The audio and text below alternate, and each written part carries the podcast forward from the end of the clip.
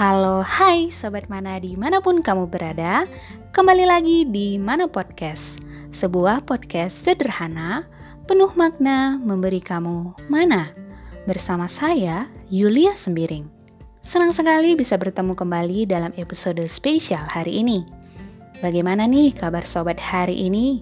Saya berharap sobat mana selalu dalam keadaan sehat dan berbahagia ya. Pada episode hari ini kita akan membahas topik yang sangat menarik. Dan sobat mana wajib tahu nih. Tema episode kali ini kita akan ngobrolin tentang kenapa kita harus peduli stabilitas sistem keuangan, pentingnya kebijakan makro prudensial bagi stabilitas sistem keuangan. Dengan subtema UMKM di era new normal, topang ketahanan ekonomi nasional. Mungkin saat ini, sobat mana yang mendengarkan adalah salah satu pelaku UMKM, berencana membuka UMKM, atau tertarik mengenai UMKM. Nah, penasaran kan? Langsung aja dengerin yuk. Pandemi virus corona atau COVID-19 masih menghantui kita nih sobat.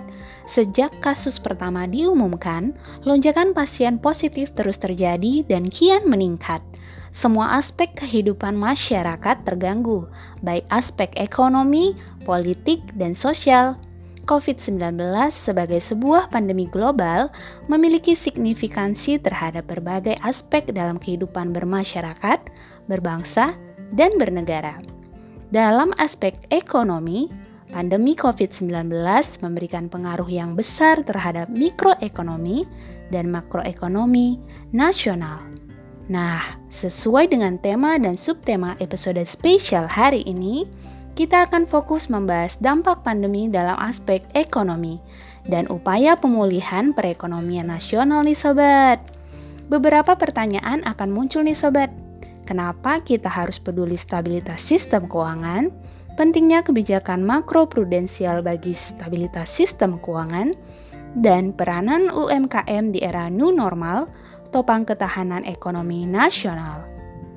Siapa sih nggak kenal dengan UMKM atau kepanjangan dari usaha mikro kecil dan menengah? Semua kita pernah membeli, mengkonsumsi, bahkan sebagai pelaku dari UMKM itu sendiri. Produk UMKM yang ditawarkan juga bervariasi dan inovatif sobat. Mulai dari makanan, minuman, tekstil, pakaian jadi, produk-produk lokal Indonesia, dan masih banyak jenis produk yang lainnya yang tentunya nggak kalah sama produk luar negeri sobat. Berdasarkan informasi melalui website data.tempo.co, saat ini tercatat lebih dari 65 juta UMKM yang tersebar di Indonesia. Wow, angka yang fantastis ya sobat. Nah, oleh karena itu, peran UMKM dalam pertumbuhan perekonomian Indonesia hal ini dinilai sangat penting loh sobat. Makin menarik untuk dibahas nih sobat. Kita lanjut yuk bahas tiga poin penting dalam episode spesial kali ini. Mulai apa itu stabilitas sistem keuangan nasional, kebijakan makro prudensial, serta kebijakan makro prudensial terhadap UMKM dalam menopang ketahanan ekonomi nasional. Lanjut, langsung aja kita bahas satu persatu. Check it out! Berdasarkan informasi dalam website Bank Indonesia, menjelaskan stabilitas sistem keuangan adalah suatu kondisi yang memungkinkan sistem keuangan nasional berfungsi efektif dan efisien, serta mampu bertahan terhadap kerentanan internal dan eksternal, sehingga alokasi sumber pendanaan atau pembiayaan dapat berkontribusi pada pertumbuhan dan stabilitas perekonomian nasional, sobat. Nah, sebagai bank sentral, Bank Indonesia memiliki kepentingan untuk menjaga stabilitas sistem keuangan dalam rangka menopang stabilitas perekonomian. Hal ini juga terkait dengan fungsi Bank Indonesia sebagai lender of last resort atau disingkat LOLR, yaitu otoritas yang berwenang menyediakan likuiditas pada masa krisis ekonomi. Wah, lengkap ya penjelasan fungsi Bank Indonesia dalam stabilitas sistem keuangan kita. Nah, gimana sobat? Bisa dimengerti atau sulit nih penjelasan mengenai stabilitas sistem keuangan kita? Tenang ya, kita masih pemanasan sobat. Mari kita ulik lebih lanjut lagi mengenai kebijakan-kebijakan yang ada dalam stabilitas keuangan nasional kita sobat. Eits, jangan pusing dulu. Kita bakal bahas satu kebijakan yakni makroprudensial. Udah ada yang pernah dengar istilah ini nggak sobat? Apa baru pertama kali tahu istilah ini? Sama dong kita. Masuk ke dalam poin kedua tentang kebijakan makroprudensial. Kebijakan makroprudensial merupakan kebijakan yang bertujuan memelihara stabilitas sistem keuangan secara keseluruhan melalui pembatasan risiko sistemik. Apa ya risiko sistemik itu?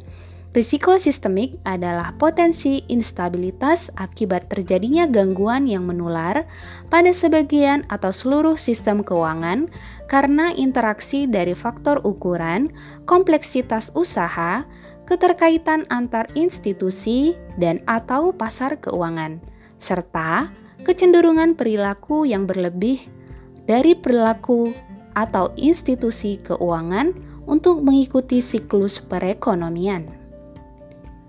Pengalaman menunjukkan bahwa stabilitas moneter dan kesehatan mikroprudensial saja tidak cukup untuk mencegah krisis.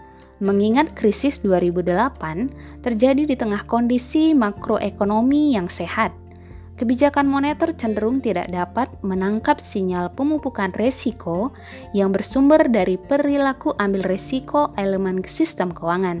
Misalnya, peningkatan mortgage loan secara massal di perbankan. Sementara itu, kebijakan mikroprudensial yang melihat tingkat kesehatan individual lembaga juga belum mampu menangkap pemupukan resiko dari waktu ke waktu. Oleh karena itu, diperlukan penerapan kebijakan makroprudensial yang dapat melengkapi kebijakan moneter, mikroprudensial, dan fiskal untuk menjaga stabilitas sistem keuangan. Masuk ke dalam poin yang ketiga, pengembangan UMKM sebagai salah satu upaya pelaksanaan mandat kebijakan makroprudensial, khususnya dalam mendorong fungsi intermediasi serta peningkatan akses keuangan, Bank Indonesia juga memiliki peran dalam pengembangan UMKM nih sobat. Salah satunya menjadi perhatian utama Bank Indonesia terkait UMKM adalah akses keuangan. UMKM memiliki peran penting bagi perekonomian Indonesia karena memberikan sumbangsih signifikan khususnya dalam pembentukan produk domestik bruto dan penyerapan tenaga kerja. UMKM juga dipercaya memiliki ketahanan ekonomi yang tinggi sehingga dapat menjadi penopang bagi stabilitas sistem keuangan dan perekonomian kita. Namun demikian, pengembangan UMKM masih menghadapi berbagai kendala, salah satunya dari sisi akses keuangan. Hal ini disebabkan oleh keterbatasan kemampuan UMKM untuk menghasilkan laporan keuangan yang menjadi alat utama lembaga keuangan menilai kelayakan kredit. Sebagai respon atas kondisi tersebut, nah, Bank Indonesia sebagai bank sentral berupaya untuk memberikan kontribusi yang terbaik melalui kebijakan pengembangan UMKM dalam meningkatkan akses keuangan. Selain itu, pengembangan UMKM Bank Indonesia bertujuan pula untuk meningkatkan kapasitas dan kemampuan manajerial SDM serta inovasi dari UMKM. Kebijakan pengembangan UMKM Bank Indonesia diimplementasikan sebagai bagian dari program strategis Bank Indonesia yang disusun melalui peta jalan UMKM yang terdiri atas empat tahapan, yakni UMKM potensial, UMKM Success Link to Market and Finance, UMKM Go Digital, serta UMKM Go Export. Sementara itu, Ruang lingkup pengembangan produk UMKM meliputi pengembangan produk volatile food, local economic development, serta wirausaha Bank Indonesia yang disingkat WUBI. Pada aspek percepatan akses, pengembangan didorong dari akses finansial, market, knowledge network, serta inovasi dan digitalisasi. Dukungan dari infrastruktur dan kelembagaan turut memberikan dampak bagi pembentukan ekosistem UMKM yang optimal, di antaranya melalui dukungan regulasi atau kebijakan, keuangan inklusif, perlindungan konsumen, edukasi atau literasi, model bisnis, monitoring, dan evaluasi serta penguatan kelembagaan dan sistem informasi. Nah, selain beberapa aspek tersebut, penguatan korporatisasi, penyempurnaan akurasi informasi dan data, optimalisasi koordinasi yang intensif antar kementerian atau lembaga, peningkatan pemanfaatan inovasi dan teknologi, serta menciptakan ekosistem yang mendukung, merupakan bagian dari faktor pendorong keberhasilan pengembangan UMKM di Indonesia yang akan senantiasa dibangun oleh Bank Indonesia. Nah, kita lanjut lagi sobat. Usaha mikro, kecil, dan menengah atau disingkat UMKM merupakan unit ekonomi domestik yang dapat diandalkan. Sebab pendapatan UMKM berasal langsung dari masyarakat. Dalam arti kata, dari kita untuk kita nih sobat. Nah, berdasarkan website medcom.id, Menteri Koordinator Bidang Perekonomian Bapak Erlangga Hartarto menyebutkan pemerintah yakni perekonomian Indonesia akan dapat tumbuh positif tahun ini. Salah satu sektor yang akan menjadi penopangnya adalah usaha mikro, kecil, dan menengah atau UMKM sobat. Salah satu upaya pemerintah mendorong kebangkitan UMKM adalah dengan memberi dukungan sebesar 184,83 triliun.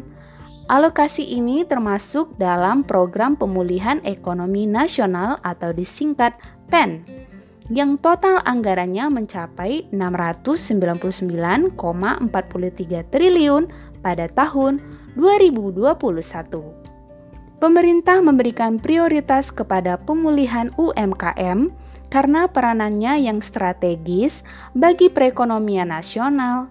UMKM berkontribusi 61,1 persen terhadap pertumbuhan ekonomi nasional dan menyerap 97 persen dari total angkatan kerja. Kata beliau dalam keterangan tertulis Jumat 2 April 2021. Pemerintah membutuhkan kerjasama dari seluruh pemangku kepentingan, termasuk dari masyarakat dan pelaku UMKM, untuk memastikan seluruh kebijakan dapat terlaksana dengan baik, sehingga aktivitas usaha UMKM semakin menguat dan berpeluang untuk mengungkit pertumbuhan ekonomi nasional, pungkas Bapak Menteri. Nah, bagaimana nih pendapat kamu setelah kita membahas ketiga poin?